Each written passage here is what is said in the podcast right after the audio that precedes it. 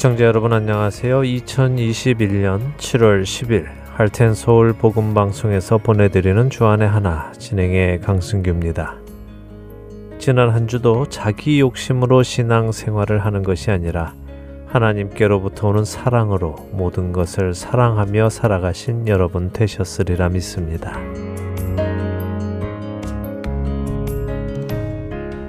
얼마 후인 7월 23일에는 코로나로 인해 1년을 연기했던 올림픽이 일본 도쿄에서 시작이 됩니다.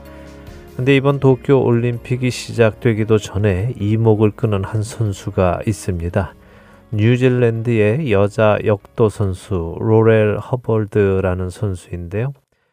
그녀가 이목을 끄는 이유는 그녀는 2013년까지는 그녀가 아니라 그였기 때문입니다. 남자였다는 것이죠.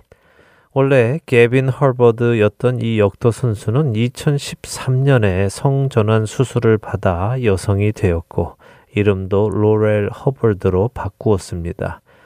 그 후 여성 호르몬을 계속 투입받고 몸 안의 여성 호르몬 수치가 기준을 넘게 된 2016년부터 그는 여성 역도 선수로 활동하기 시작했습니다. 남성 역도 선수로 살 때는 큰 두각을 나타내지 못했던 그가 여성 선수로 살기 시작하며 두각을 나타냈습니다. 2017년에는 세계 역도 선수권 대회에서 은메달을 획득했고요.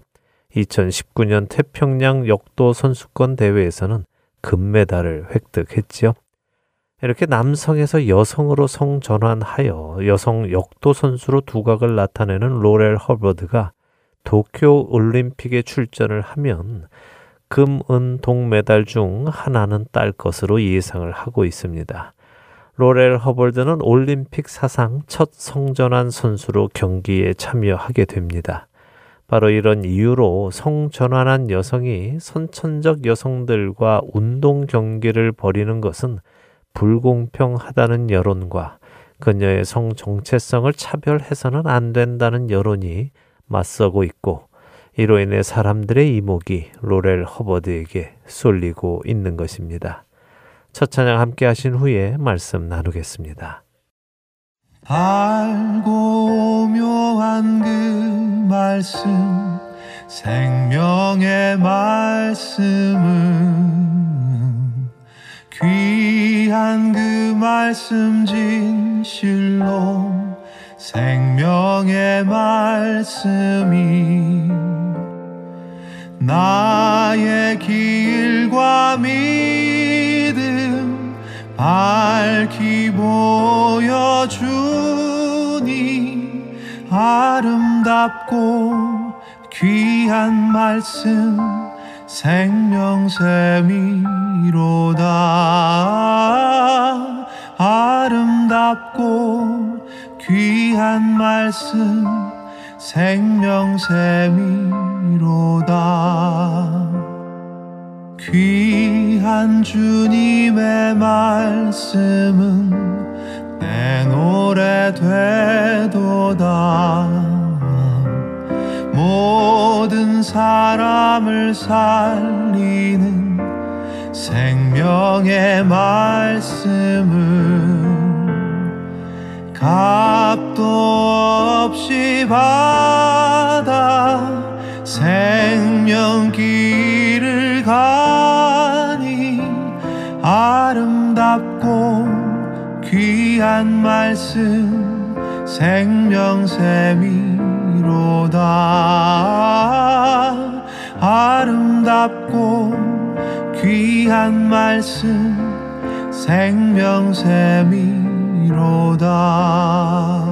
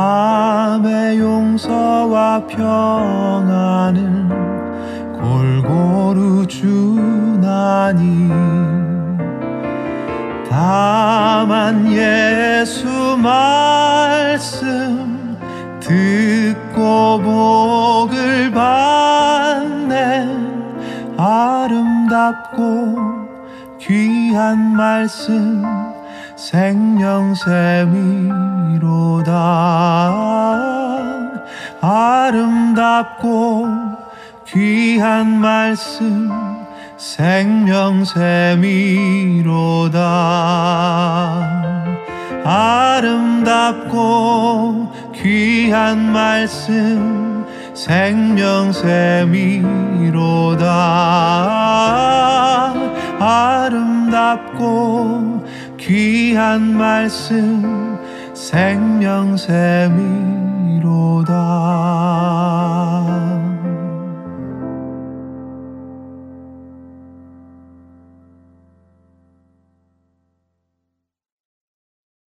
로렐 허버드의 올림픽 출전 기사를 본 후 특이하게도 성전환자들의 기사 몇 가지가 더 나타났습니다. 하나는 지난 6월 29일 미국 네바다주에서 있었던 미스 USA 대회 소식이었습니다. 미스 네바다로 선정이 된 카탈로나 엘리케스는 남성에서 여성으로 성전환한 사람인데 대회 최초로 성전환자로서 미인 대회에서 미스 네바다로 뽑힌 것이었죠. 놀랍지 않으십니까? 미인 대회에서 가장 아름다운 사람으로 뽑힌 사람이 남성에서 여성으로 수술을 한 사람이라니 말입니다.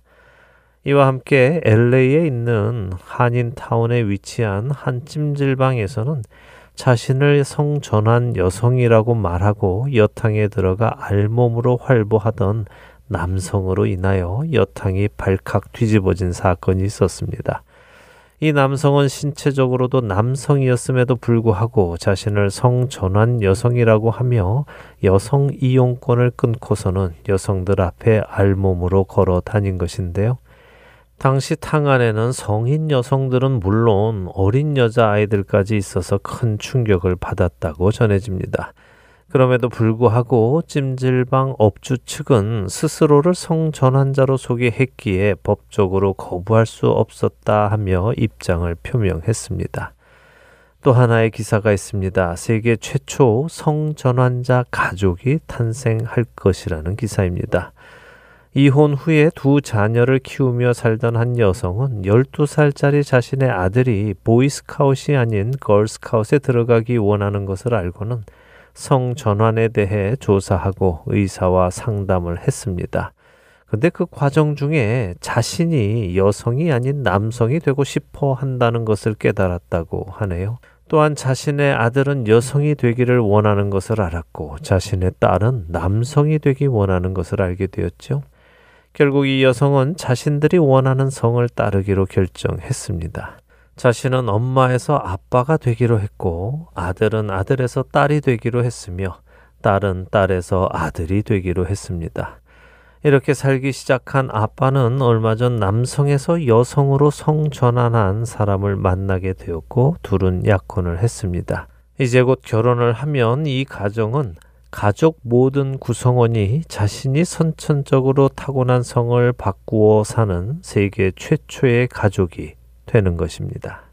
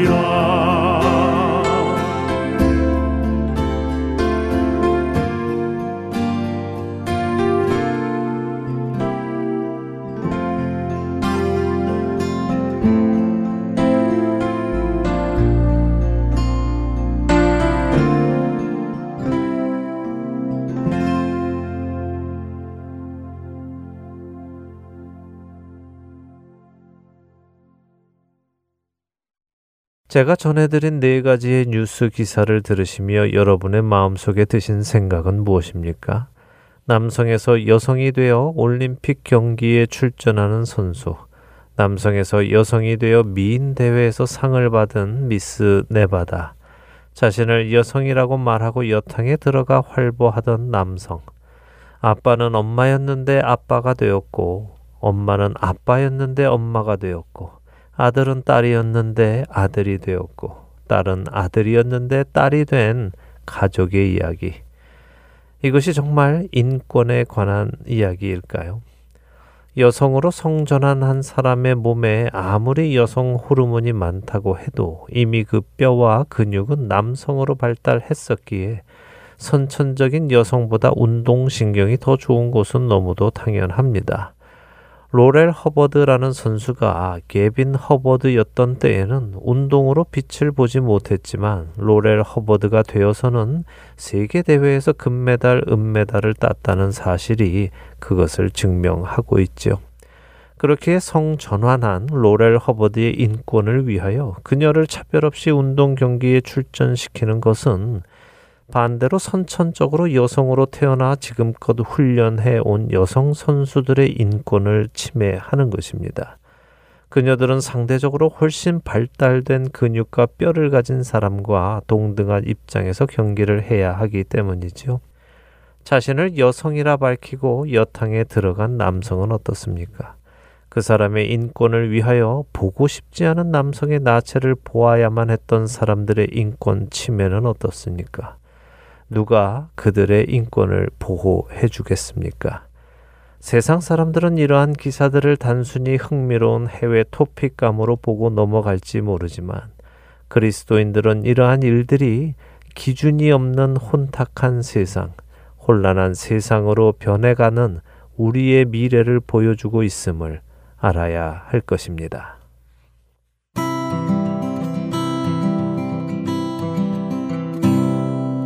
주의 말씀은 내 발의 등이요 내 길에 빛이시라.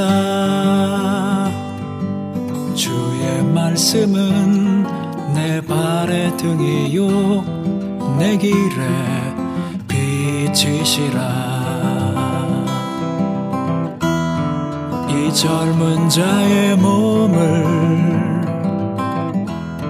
이 젊은 자의 마음을 무엇으로 깨끗이 지켜 가리요?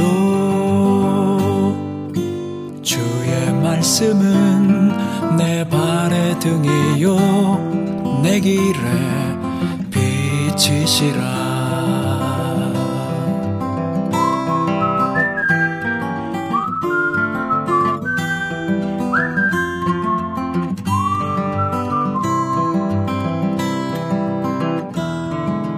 젊은 자의 몸을 이 젊은 자의 마음을 무엇으로 깨끗이 지켜 가리요? 주의 말씀은 내 발의 등이요 내 길에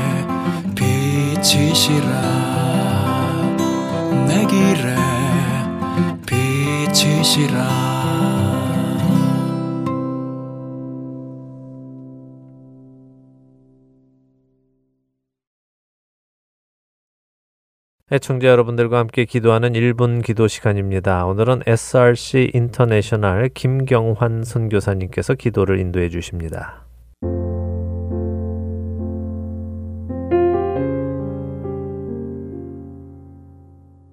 할태한 서울 복음 방송 1분 기도 시간입니다.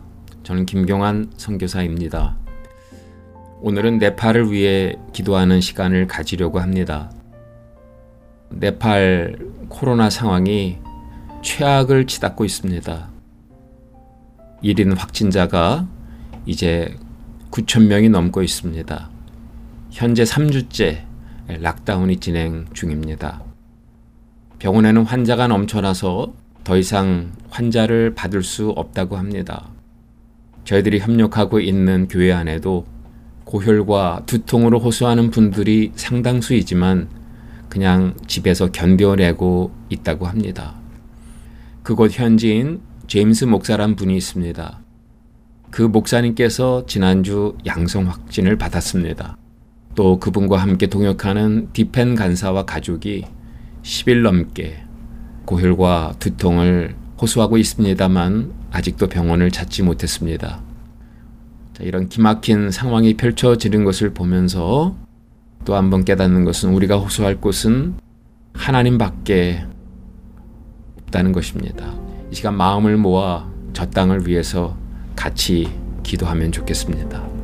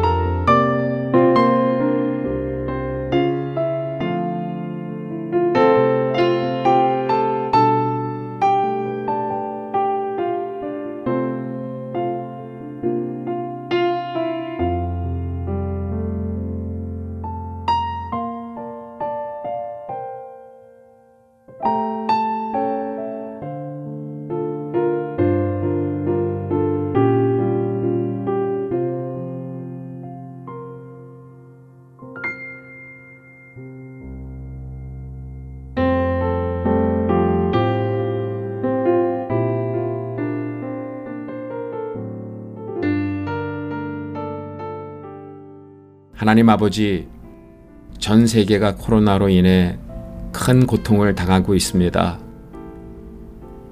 있는 나라들은 조속히 백신을 맞고 모든 게 정상으로 돌아오고 있지만 저렇게 네팔처럼 가난한 나라 백성들은 백신은커녕 병원도 찾아갈 수 없어 총체적 죽음을 맛보고 있습니다. 주여 우리를 용서하여 주옵소서. 우리는 백신을 맞아 안전하다고 자만했던 것을 용서하여 주옵소서. 저희와 같은 지구상에 발을 딛고 사는 저 네팔 땅의 형제 자매들이 가난과 빈곤으로 인해 더 큰 고통을 당하고 있는데 저들의 탄식을 잘 몰랐음을 용서하여 주옵소서. 주여 이 땅을 고쳐 주옵소서. 성령님의 탄식을 저희들에게도 허락하여 주옵소서. 이 땅에 고통당하는 이들의 탄식을 저희들에게도 허락하여 주옵소서. 애통하는 마음으로 이 땅을 위해 기도하게 하옵소서. 특히 가난한 나라 백성들에게 더 큰 자비를 베풀어 주옵소서. 네팔의 제임스 목사님, 코비드로부터 해방시켜 주시고, 함께 동역하는 모든 분들 안전하게 지켜 주옵소서. 하루속히 이 땅에 코비드가 종식되는 그날을 바라봅니다. 하나님의 나라가 이 땅에 임하고 하나님의 뜻이 하늘에서 이루어진 것처럼 이 땅에 온전히 이루어지게 하여 주옵소서. 예수 그리스도의 이름으로 기도했습니다. 아멘.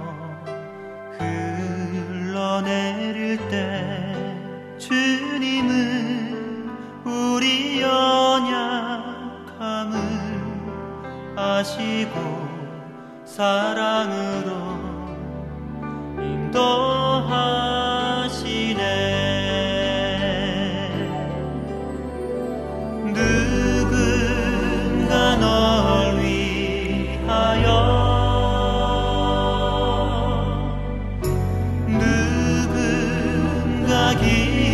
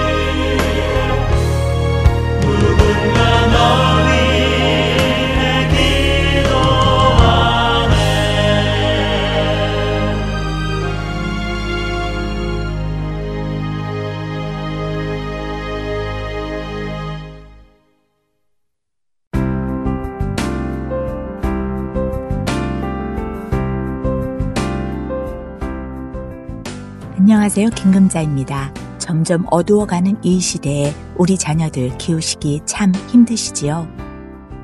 저도 하나의 엄마로 성경적인 자녀 교육을 하기가 여간 어렵지 않더라고요. 하지만 어렵다고 그냥 내버려 둘 수는 없지요. 어떠세요, 여러분? 우리 함께 자녀들을 성경의 말씀 안에서 키워보지 않으시겠어요? 자녀들을 위한 영어 방송을 통해 우리 자녀들과 함께 성경을 읽고 찬양을 드리고 성경적 가치관을 세워나갈 수 있기를 바랍니다. 애청자 여러분들과 함께 기도하며 이 귀한 시간을 만들어가고 싶습니다. 칠드런스 프로그램 CD를 받고 싶으신 분은 사무실로 연락주세요. 602-866-8999입니다.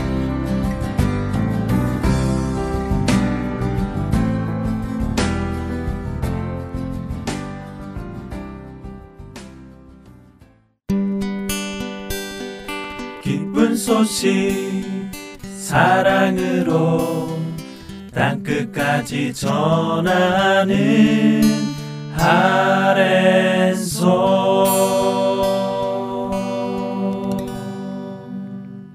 누가 복음을 공부하는 시간입니다. 누가의 복음으로 이어드립니다.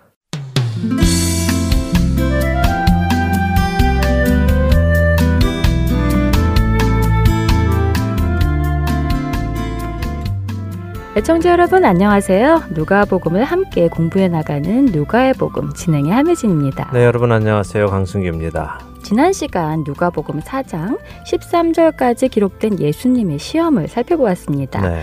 첫사람 아담이 뱀의 말에 미혹되어 하나님께서 먹지 말라고 금하신 열매를 먹음직도 하고 보암직도 하고 지혜롭게 할 만큼 탐스러워 보여서 따먹어 죄를 짓고 사망이 들어오게 한 것을 두 번째 아담이신 예수님께서는 먹음직도 하고 보암직도 하고 탐스러워 보이는 유혹 앞에서도 하나님의 말씀에만 순종하심으로 회복의 첫걸음을 내디디셨어요. 네, 첫사람 아담의 실패의 자리에서 예수님은 성공하시며 인류를 회복시키시는 사역을 시작하셨습니다. 그리고 누가는 이 회복의 사역을 지금부터 자세히 기록해 나가는데요. 이 기록을 통하여 예수님을 더 자세히 알아가는 우리가 되기를 원합니다. 자, 바로 시작하지. 오늘 누가복음 4장 14절에서 21절까지 읽고 이야기 나누겠습니다. 네, 누가복음 4장 14절부터 읽습니다. 예수께서 성령의 능력으로 갈릴리에 돌아가시니 그 소문이 사방에 퍼졌고 친히 그 여러 회당에서 가르치심에 뭇 사람에게 칭송을 받으시더라. 예수께서 그 자라나신 곳 나사렛에 이르사 안식일에 늘 하시던 대로 회당에 들어가사 성경을 읽으려고 서심해. 선지자 이사의 글을 드리거늘 책을 펴서 이렇게 기록된 데를 찾으시니 곧 주의 성령이 내게 임하셨으니 이는 가난한 자에게 복음을 전하게 하시려고 내게 기름을 부으시고 나를 보내사 포로된 자에게 자유를 눈먼 자에게 다시 보게 함을 전파하며 눌린 자를 자유롭게 하고 주의 은혜의 해를 전파하게 하려 하심이라 하였더라. 책을 덮어 그 맡은 자에게 주시고 앉으시니 회당에 있는 자들이 다 주목하여 보더라. 이에 예수께서 그들에게 말씀하시되 이 글이 오늘 너희 귀에 응하였느니라 하시니 자 예수님께서 세례를 받으실 때 성령이 임하셨습니다. 그 후에 성령의 충만함을 입으시고 돌아오셔서는 성령의 인도하심을 받으며 광야에서 시험 받으셨지요. 네. 시험을 이기신 후에 역시 성령의 능력으로 갈릴리에 돌아오셨습니다. 성령의 능력으로라는 말씀은 예수님께 성령의 능력이 가득했다라는 말씀입니다. 누가는 예수님의 공생의 시작부터 계속해서 성령님의 역할을 강조하고 있음을 볼 수 있습니다. 그렇죠? 그렇네요. 지금 이렇게 나열해 주신 것을 생각해 보니까 세례 받으실 때부터 시험을 받으시는 중에도 성령님께 이끌리시고 시험 후에는 성령의 능력을 가득 받고 고향으로 돌아오셨네요. 네, 왜 이것을 강조하실까요? 사실 많은 분들이 예수님은 삼위의 한 위격이시기에 예수님의 본인의 생각대로 일을 행하셨다라고 생각하시기도 합니다. 근데 그것은 잘못된 생각입니다. 요한복음에서도 예수님은 스스로 어떤 일도 하지 않으셨음을 말씀하시죠. 그중 한 구절인 요한복음 5장 30절 읽어 주실래요? 요한복음 5장 30절입니다. 내가 아무것도 스스로 할 수 없노라 듣는 대로 심판하노니 나는 나의 뜻대로 하려 하지 않고 나를 보내신 이의 뜻대로 하려 함으로 내 심판은 의로우니라. 네. 그렇네요. 예수님은 스스로 아무것도 할 수 없다고 하시네요. 네, 그 이유가 예수님의 뜻대로 하려 하지 않으시고 예수님을 보내신 아버지의 뜻대로 하려 하십니다라고 하시죠. 음. 예수님은 스스로 어떤 일도 하지 않으셨고요. 오직 하나님 아버지의 영이신 성령님에 충만하여 아버지의 뜻대로만 말씀하시고 행하셨습니다. 누가는 그 사실을 성령님을 강조하며 기록하고 있는 것입니다. 사실 누가는 성령님의 일하심을 잘 알고 있었고 관심이 많은 사람이었습니다. 누가는 우리가 잘 아는 또 한 권의 성경을 썼지요. 사도행전이지요. 맞습니다. 사도행전입니다. 사도행전은 제목 그대로 보면 사도들의 행적을 적어 놓은 책으로 알려져 있습니다. 하지만 사실 사도행전의 내용은요, 사도들의 행적이라기보다 성령님의 행적입니다. 사도행전 1장에 예수님께서는 제자들에게 성령님이 오실 것을 약속하셨고 그 성령님이 오시면 제자들이 권능을 받아 예루살렘과 온 유대와 사마리아와 땅 끝까지 이르러 예수님의 증인이 될 것을 말씀하셨죠. 네. 그리고 실제로 사도행전은 오순절에 약속하신 성령님께서 임하시며 시작된 예수님의 증인들의 이야기가 예루살렘에서 시작하여 온 유대와 사마리아와 땅끝까지 퍼져 나가는 것을 기록하고 계십니다. 겉으로 보기에는 사도들의 행적이지만 그들을 인도하는 분은 성령님이시며 성령님의 권능이 그 일을 하시는 것입니다. 중요한 것은 이것입니다. 하나님이신 예수님도 오셔서 스스로 일하지 않으시고 성령의 권능을 받아 성령님께 이끌려 일하셨습니다. 예수님의 제자들 역시 스스로 일하지 않고 성령의 권능을 받아 성령 충만한 가운데서 일했습니다. 그렇다면 우리는 어때야 하겠습니까? 우리 역시 스스로 일하는 것이 아니라 성령님의 권능을 받고 성령 충만한 가운데서 성령님께서 인도하시는 대로 따라 살아가야 하는 것이군요. 물론이죠. 예수님도 그러셨고 제자들도 그랬다면 그 제자들의 제자들인 우리 역시 그래야 하겠죠. 그래서 성경은 우리에게 성령을 따라 행하라 라고 말씀하시는 것입니다. 자, 이렇게 예수님께서 성령의 권능, 곧 능력을 받고 갈릴리 고향으로 돌아오셨습니다. 그랬더니 예수님이 오셨다는 소문이 사방에 퍼졌습니다. 고향에 오신 예수님은 무엇을 하십니까? 여러 회당에서 가르치셨다고 하시네요. 그렇습니다. 마귀의 시험에 이기시며 회복을 시작하신 예수님께서 하시는 일은 가르침으로 시작하십니다. 말씀을 가르치시는 것이죠. 그런데 누가는 이렇게 말씀을 가르치시던 예수님의 한 사건을 기록하고 있습니다. 바로 예수님의 고향인 나사렛 회당에서 있었던 일입니다. 회당은 유대인들의 신앙의 중심 역할을 하는 곳입니다.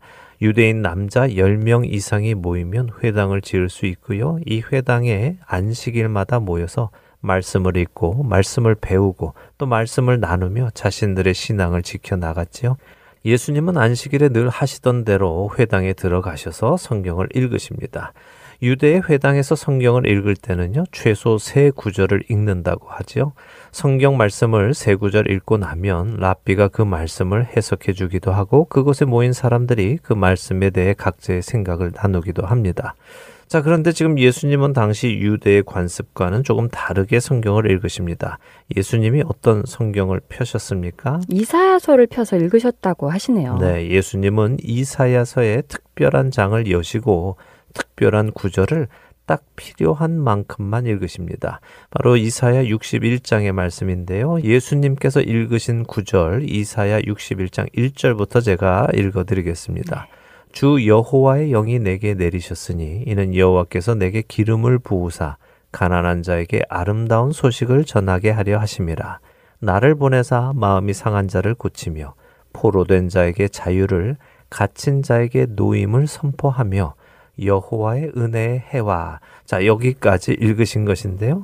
말씀드린 대로 유대의 회당 문화에서는 말씀을 최소 세 구절 읽어야 하는데 네. 예수님이 읽으신 것은 한 구절 반입니다. 네, 한 절 반요. 네. 그럼 읽지 않으신 나머지 한 절 반이 또 있겠네요. 그렇죠. 그 나머지 한 절 반은 무엇일까? 우리가 한번 읽어보지요. 이사야 61장 2절과 3절 한 절씩 읽어볼까요? 네, 이사야 61장 2절과 3절입니다. 여호와의 은혜의 해와 우리 하나님의 보복의 날을 선포하여 모든 슬픈 자를 위로하되 무릇 시온에서 슬퍼하는 자에게 화관을 주어 그 죄를 대신하며 기쁨의 기름으로 그 슬픔을 대신하며 찬송의 옷으로 그 근심을 대신하시고 그들이 의의 나무 곧 여호와께서 심으신 그 영광을 나타낼 자라 일컬음을 받게 하려 하심이라. 자, 예수님은 왜 세 절을 읽지 않으시고 한 절 반만 읽으셨을까요? 그것은 예수님께서 오신 이유가 앞 한 절 반의 일을 하시기 위함이기 때문입니다. 기름 부음 받으신 메시아께서 가난한 자들에게 아름다운 소식, 기쁜 소식, 곧 구원의 소식이 있음을 전하시기 위해 오신 것이죠. 이 기쁜 소식은 무엇입니까? 이사야 61장 1절에 나온 마음이 상한 자를 고치시고 포로된 자에게 자유를 주시고 갇힌 자에게 노임을 선포하고 여호와의 은혜의 해가 왔다는 소식이겠네요. 그렇습니다. 자, 그럼 뒤에 있는 한 절 반은 또 무엇일까요? 먼저는 보복의 날, 곧 복수하시는 날입니다. 음. 그렇게 복수하신 후에 슬픈 자들을 위로하시고 그들에게 기쁨과 즐거움을 주시고 근심 대신 찬송을 주시며 하나님의 영광을 그들에게 나타내시는 일이죠. 이 일은 언제 일어날까요? 예수님께서 두 번째로 오실 때에 일어날 일입니다. 흔히 이것을 우리는 초림과 재림, 첫 번째 오심과 다시 오심으로 표현하지요. 예수님이 초림하신 것은 복음을 전하시기 위함이고 하나님의 어린 양으로 희생되기 위함이었습니다. 그러나 재림하실 예수님은 심판자로 오셔서 자기 백성을 구원하시고 원수를 멸하시기 위해 오십니다. 예수님은 그래서 이날 회당에서 이사야 61장 1절에서 2절 중간까지만 읽으시고는 이렇게 말씀하시는 것입니다. 이 글이 오늘 너희에게 임하였느니라. 네, 그렇다면 예수님께서 회당에 모인 사람들 앞에서 예수님께서 바로 기름 부음 받으신 메시아이심을 선언하시는 것이네요. 그렇죠. 내가 바로 구약에 약속된 그 메시아 기름 부음 받은 자이다. 오늘 너희 앞에 그 말씀이 이루어졌다. 여기 내가 읽은 그 구절이 나를 통해 이루어졌다라고 말씀하시는 것입니다. 기름 부음은 특별한 능력이 아니라 하나님께서 하나님의 계획을 위하여 특별히 구별하여 놓으셨다는 의미라는 것을 기억하시기 바랍니다. 네. 하나님께서 구원의 원대한 계획을 이루기 위해 준비하신 그분, 그분이 바로 예수 그리스도시다 하는 것입니다. 자, 이렇게 예수님께서 자신이 구약에 약속된 메시아이심을 선언하시자 회당에 모인 사람들은 어떤 반응을 보일까요? 읽어보죠. 누가복음 4장 22절에서 24절입니다. 누가복음 4장 22절입니다. 그들이 다 그를 증언하고 그 입으로 나오는 바 은혜로운 말을 놀랍게 여겨 이르되 이 사람이 요셉의 아들이 아니냐. 예수께서 그들에게 이르시되 너희가 반드시 의사야 너 자신을 고치라 하는 속담을 인용하여 내게 말하기를 우리가 들은 바 가버나움에서 행한 일을 내 고향 여기서도 행하라 하리라. 또 이르시되 내가 진실로 너희에게 이르노니 선지자가 고향에서는 환영을 받는 자가 없느니라. 네, 자 예수님께서 자신이 메시아이심을 선언하셨습니다. 네. 사실 누가복음 3장에서 이미 세례 요한이 예수님을 메시아로 선언했죠. 내 뒤에 오시는 이가 바로 메시아이시다, 그리스도시다라고 선언했습니다. 그리고 그 뒤에 오신 예수님께서 자신의 고향 갈릴리 나사렛에서 이사야서를 펴시고 자신이 메시아이심을 또 한 번 선언하시죠. 그리고 예수님은 여기에 기록하지는 않았지만 여러 은혜로운 말씀을 해 주셨습니다. 그 은혜로운 말씀에 사람들은 모두 감탄합니다. 이 말씀이 사람의 말씀이 아니라 하나님의 말씀이며 말씀이 육신이 되어 오신 그분이 친히 하시는 말씀이기에 그들이 은혜를 받는 것입니다. 그런데 문제가 있습니다. 분명 예수님의 말씀이 은혜로운 말씀임에도 불구하고 이들의 마음에 걸림돌이 되는 것이었습니다. 예수님이 요셉의 아들이라는 사실이 걸림돌이 되는 것이군요. 네. 다시 말해 자신들이 알고 있는 예수라는 사람에 대한 지식이 그분이 그리스도이심을 믿지 못하게 하는 걸림돌이 되었다는 말이죠. 맞습니다. 예수님의 말씀은 너무도 은혜로운데 하지만 저 사람이 메시아일 수는 네. 없어. 왜냐하면 저 사람 우리가 아는 요셉의 아들이잖아. 어떻게 우리 동네 목수 요셉의 아들이 메시아가 될 수 있겠어. 우리가 저 예수가 잘하는 것을 다 보았는데 하는 생각이 그들로 예수님을 약속된 그리스도로 알아보는 것을 막는 것입니다. 우리의 고정관념이 그리스도를 알아보지 못하게 할 수 있다는 것이네요. 그렇죠. 나의 생각에 동의가 되는 것을 찾아서는 안 됩니다. 하나님의 말씀이 증거하는 것을 찾아야 하지요. 이렇게 자신들의 고정관념이 예수님을 그리스도로 알아보지 못하게 막는 자들을 향해서 예수님은 우리에게는 조금 이해하기 힘든 말씀을 하십니다. 그러게요. 너희가 반드시 의사야. 너 자신을 고치라 하는 속담을 인용하여 우리가 들은 바 가버나움에서 행한 일을 내 고향 여기서도 행하라 하리라 하는 이 말씀이 무슨 말씀이신지 이해가 잘 안 돼요. 네. 네, 먼저는 이스라엘 사람들의 속담이니까 우리가 잘 이해가 안 되는 네. 것이겠죠. 네, 당시 사람들이 하는 속담에 네가 의사라면 너를 먼저 고쳐서 네가 의사인 것을 증명하라 하는 의미로 의사야 너 자신을 고치라라는 말을 했던 것 같습니다. 네. 지금 예수님의 말씀을 들어보면 앞으로 예수님께서 가버나움으로 가셔서 기적과 이적을 행하실 것인데 그 소문이 고향인 여기 나사렛까지 들릴 것이고 그때의 사람들이 지금과 마찬가지로 야 예수가 우리 동네 요셉의 아들인데 어떻게 기적과 이적을 행하는 그리스도가 될 수 있겠어? 정말 그리스도라면 우리 앞에서 가버나움에서 했던 기적과 이적을 행해봐라. 그러면 믿겠다라고 할 것이다라고 미리 말씀하시는 것입니다. 네, 앞으로 이 나사렛 사람들이 그렇게 말할 것을 미리 말씀하시는 것이군요. 그렇습니다. 그런데 예수님은 그들에게 기적과 이적을 보여주시고 믿게 하시겠다고 하지 않으시고요. 네. 오히려 내가 진실로 너희한테 말하는데 선지자가 고향에서는 환영을 받는 자가 없다라고 말씀하시죠. 무슨 말입니까? 고향 사람들은 선지자를 어려서부터 아니까 선지자라고 믿어주지 않는다. 그런 말인 것 같아요. 맞습니다. 이런 일은 지금도 있습니다. 뭐 예를 들어서 한 지역 교회에서 유년부터 자라서 청년부를 거쳐 후에 신학을 공부하고 목사 안수를 받게 된 사람이 있다고 한번 생각해 보세요. 그냥 우리 생각에는 야, 그 사람이 그 교회에서 어려서부터 자랐으니까 그 교회에 대해서 잘 알 것이고 교인들도 잘 알 테니 그 교회에서 목회를 하면 좋겠다라고 생각이 듭니다만 네. 정작 그 교회 교인들은 자기 교회에서 자란 그 사람을 어려서부터 알았기에 왠지 탁월하지 못하다는 생각을 많이 하기도 합니다. 네. 그래서 거절하는 경우가 많지요. 근데 그런 사람이 다른 지역에 가면 아주 귀한 목회를 하는 경우도 많습니다. 자, 이렇게 예수님은 나사렛 사람들의 마음이 강팍한 것을 지적하신 후에 구약에 있는 두 명의 선지자 이야기를 하십니다. 살펴보죠. 누가복음 4장 25절에서 27절 읽어볼까요? 네. 내가 참으로 너희에게 이르노니 엘리야 시대에 하늘이 3년 6개월간 닫히어 온 땅에 큰 흉년이 들었을 때에 이스라엘에 많은 과부가 있었으되 엘리야가 그중 한 사람에게도 보내심을 받지 않고 오직 시돈 땅에 있는 사렙다의 한 과부에게 뿐이었으며 또 선지자 엘리사 때에 이스라엘에 많은 나병 환자가 있었으되 그 중에 한 사람도 깨끗함을 얻지 못하고 오직 수리아 사람 나아만 뿐이었느니라. 네. 엘리야 선지자와 엘리사 선지자의 이야기를 해주시네요. 네, 열왕기상 17장에서 엘리야 선지자는 우상 숭배를 일삼는 아합 왕에게 자신의 말이 없으면 이스라엘에 수년 동안 비와 이슬이 오지 않을 것을 선언하지요.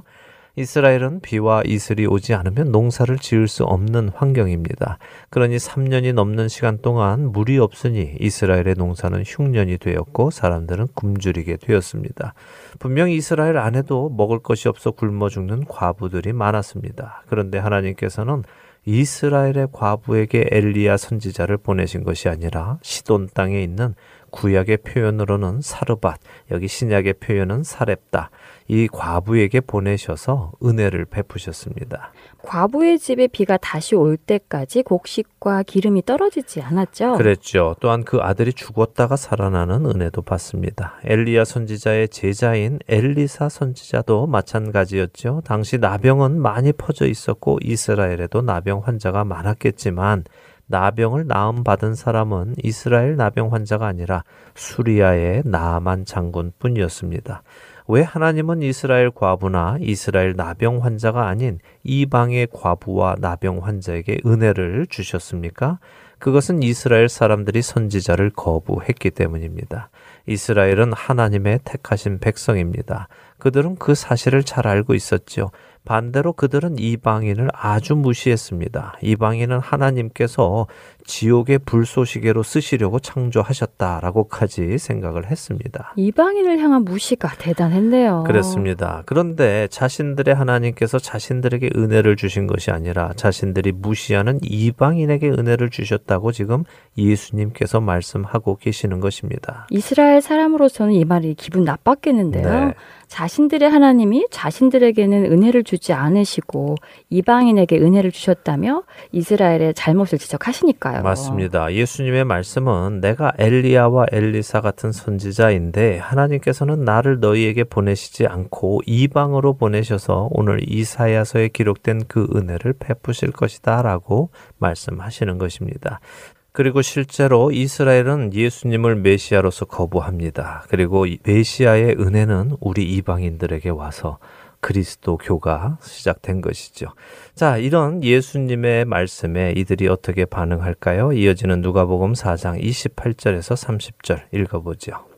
회당에 있는 자들이 이것을 듣고 다 크게 화가 나서 일어나 동네 밖으로 쫓아내어 그 동네가 건설된 산 낭떠러지까지 끌고 가서 밀쳐 떨어뜨리고자 하되 예수께서 그들 가운데로 지나서 가시니라. 네. 아, 저들이 화가 나서 예수님을 낭떠러지에서 떨어뜨려 죽이려 하네요. 네. 좀 너무한 것 같은데요. 그렇죠. 자신들의 기분이 나빠졌다고 이들은 예수님을 죽이려 합니다. 네. 방금 전까지 예수님의 은혜로운 말씀을 들으며 놀랍게 여기던 자들이 금세 자신들의 비위에 맞지 않는 말을 한다고 해서 벼랑 끝에서 밀어 죽이려고 하는 거죠.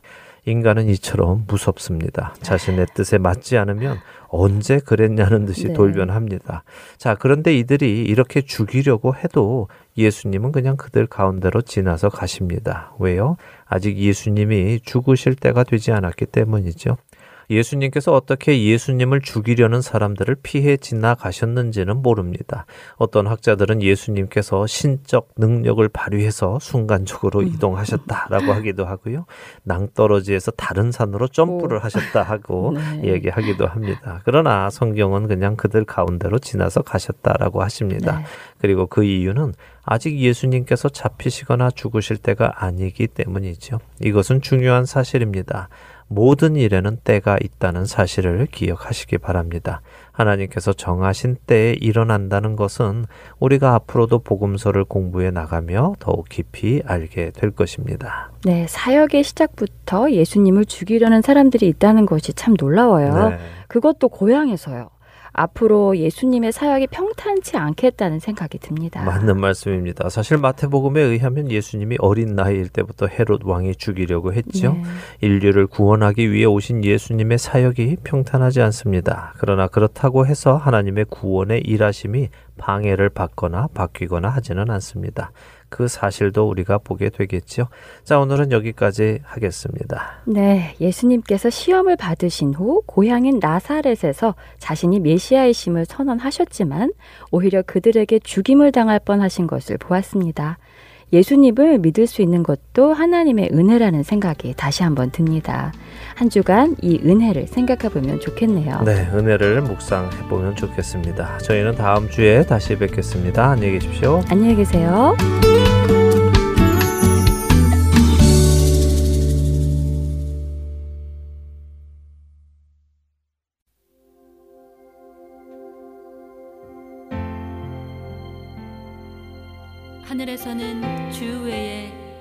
누가 내게 있으리요. 땅에서는 주밖에 나의 사모할 자 없나이다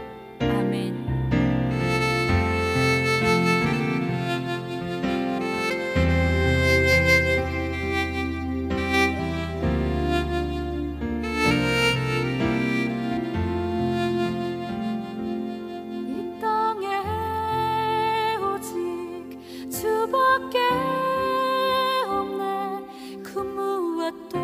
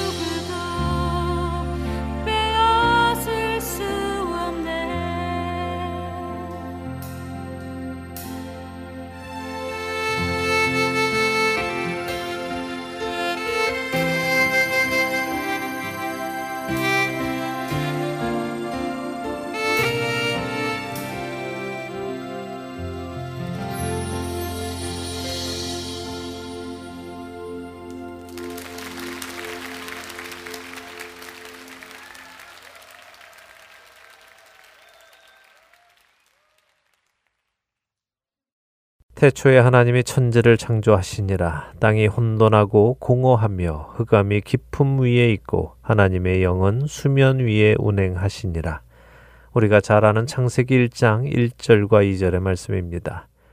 하나님께서 천지를 창조하실 때의 모습을 성경은 땅이 혼돈하고 공허하며 흑암이 깊음 위에 있었다고 말씀하십니다.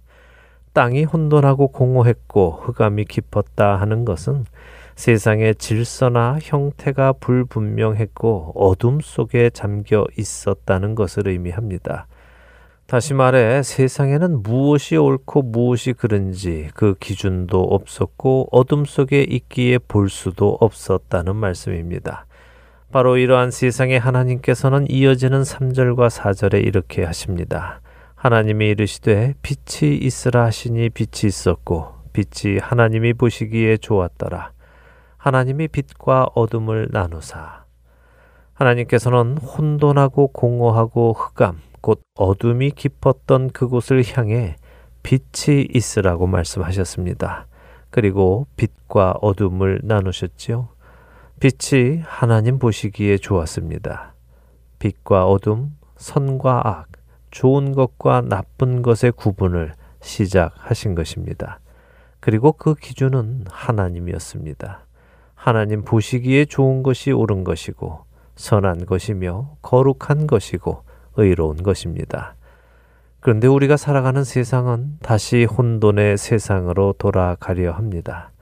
남성이 여성이 되고 여성이 남성이 되고 여성이 된 남성이 여성과 대결하고 아빠가 엄마가 되고 엄마가 아빠가 되고 딸이 아들이 되고 아들이 딸이 되는 혼란한 세상으로 변해갑니다.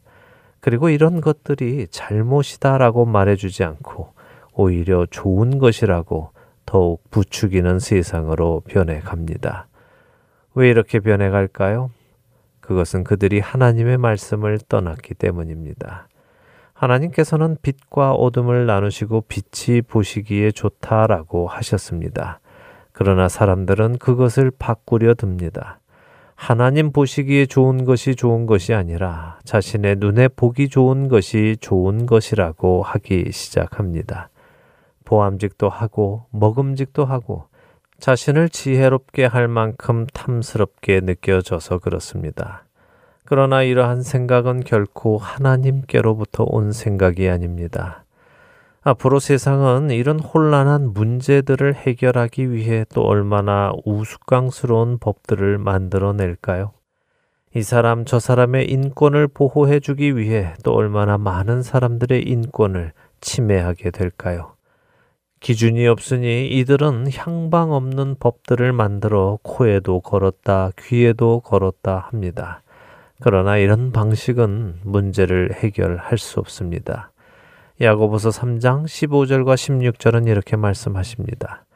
이러한 지혜는 위로부터 내려온 것이 아니요 땅 위의 것이요 정력의 것이요 귀신의 것이니 시기와 다툼이 있는 곳에는 혼란과 모든 악한 일이 있음이라. 시기란 무엇일까요? 그것은 자신의 것이 아님에도 불구하고 가지고자 하는 욕망입니다. 내 것이 아닌데 내 것으로 만들려는 것. 그것이 시기입니다. 성경은 그것을 죄로 칭하시죠.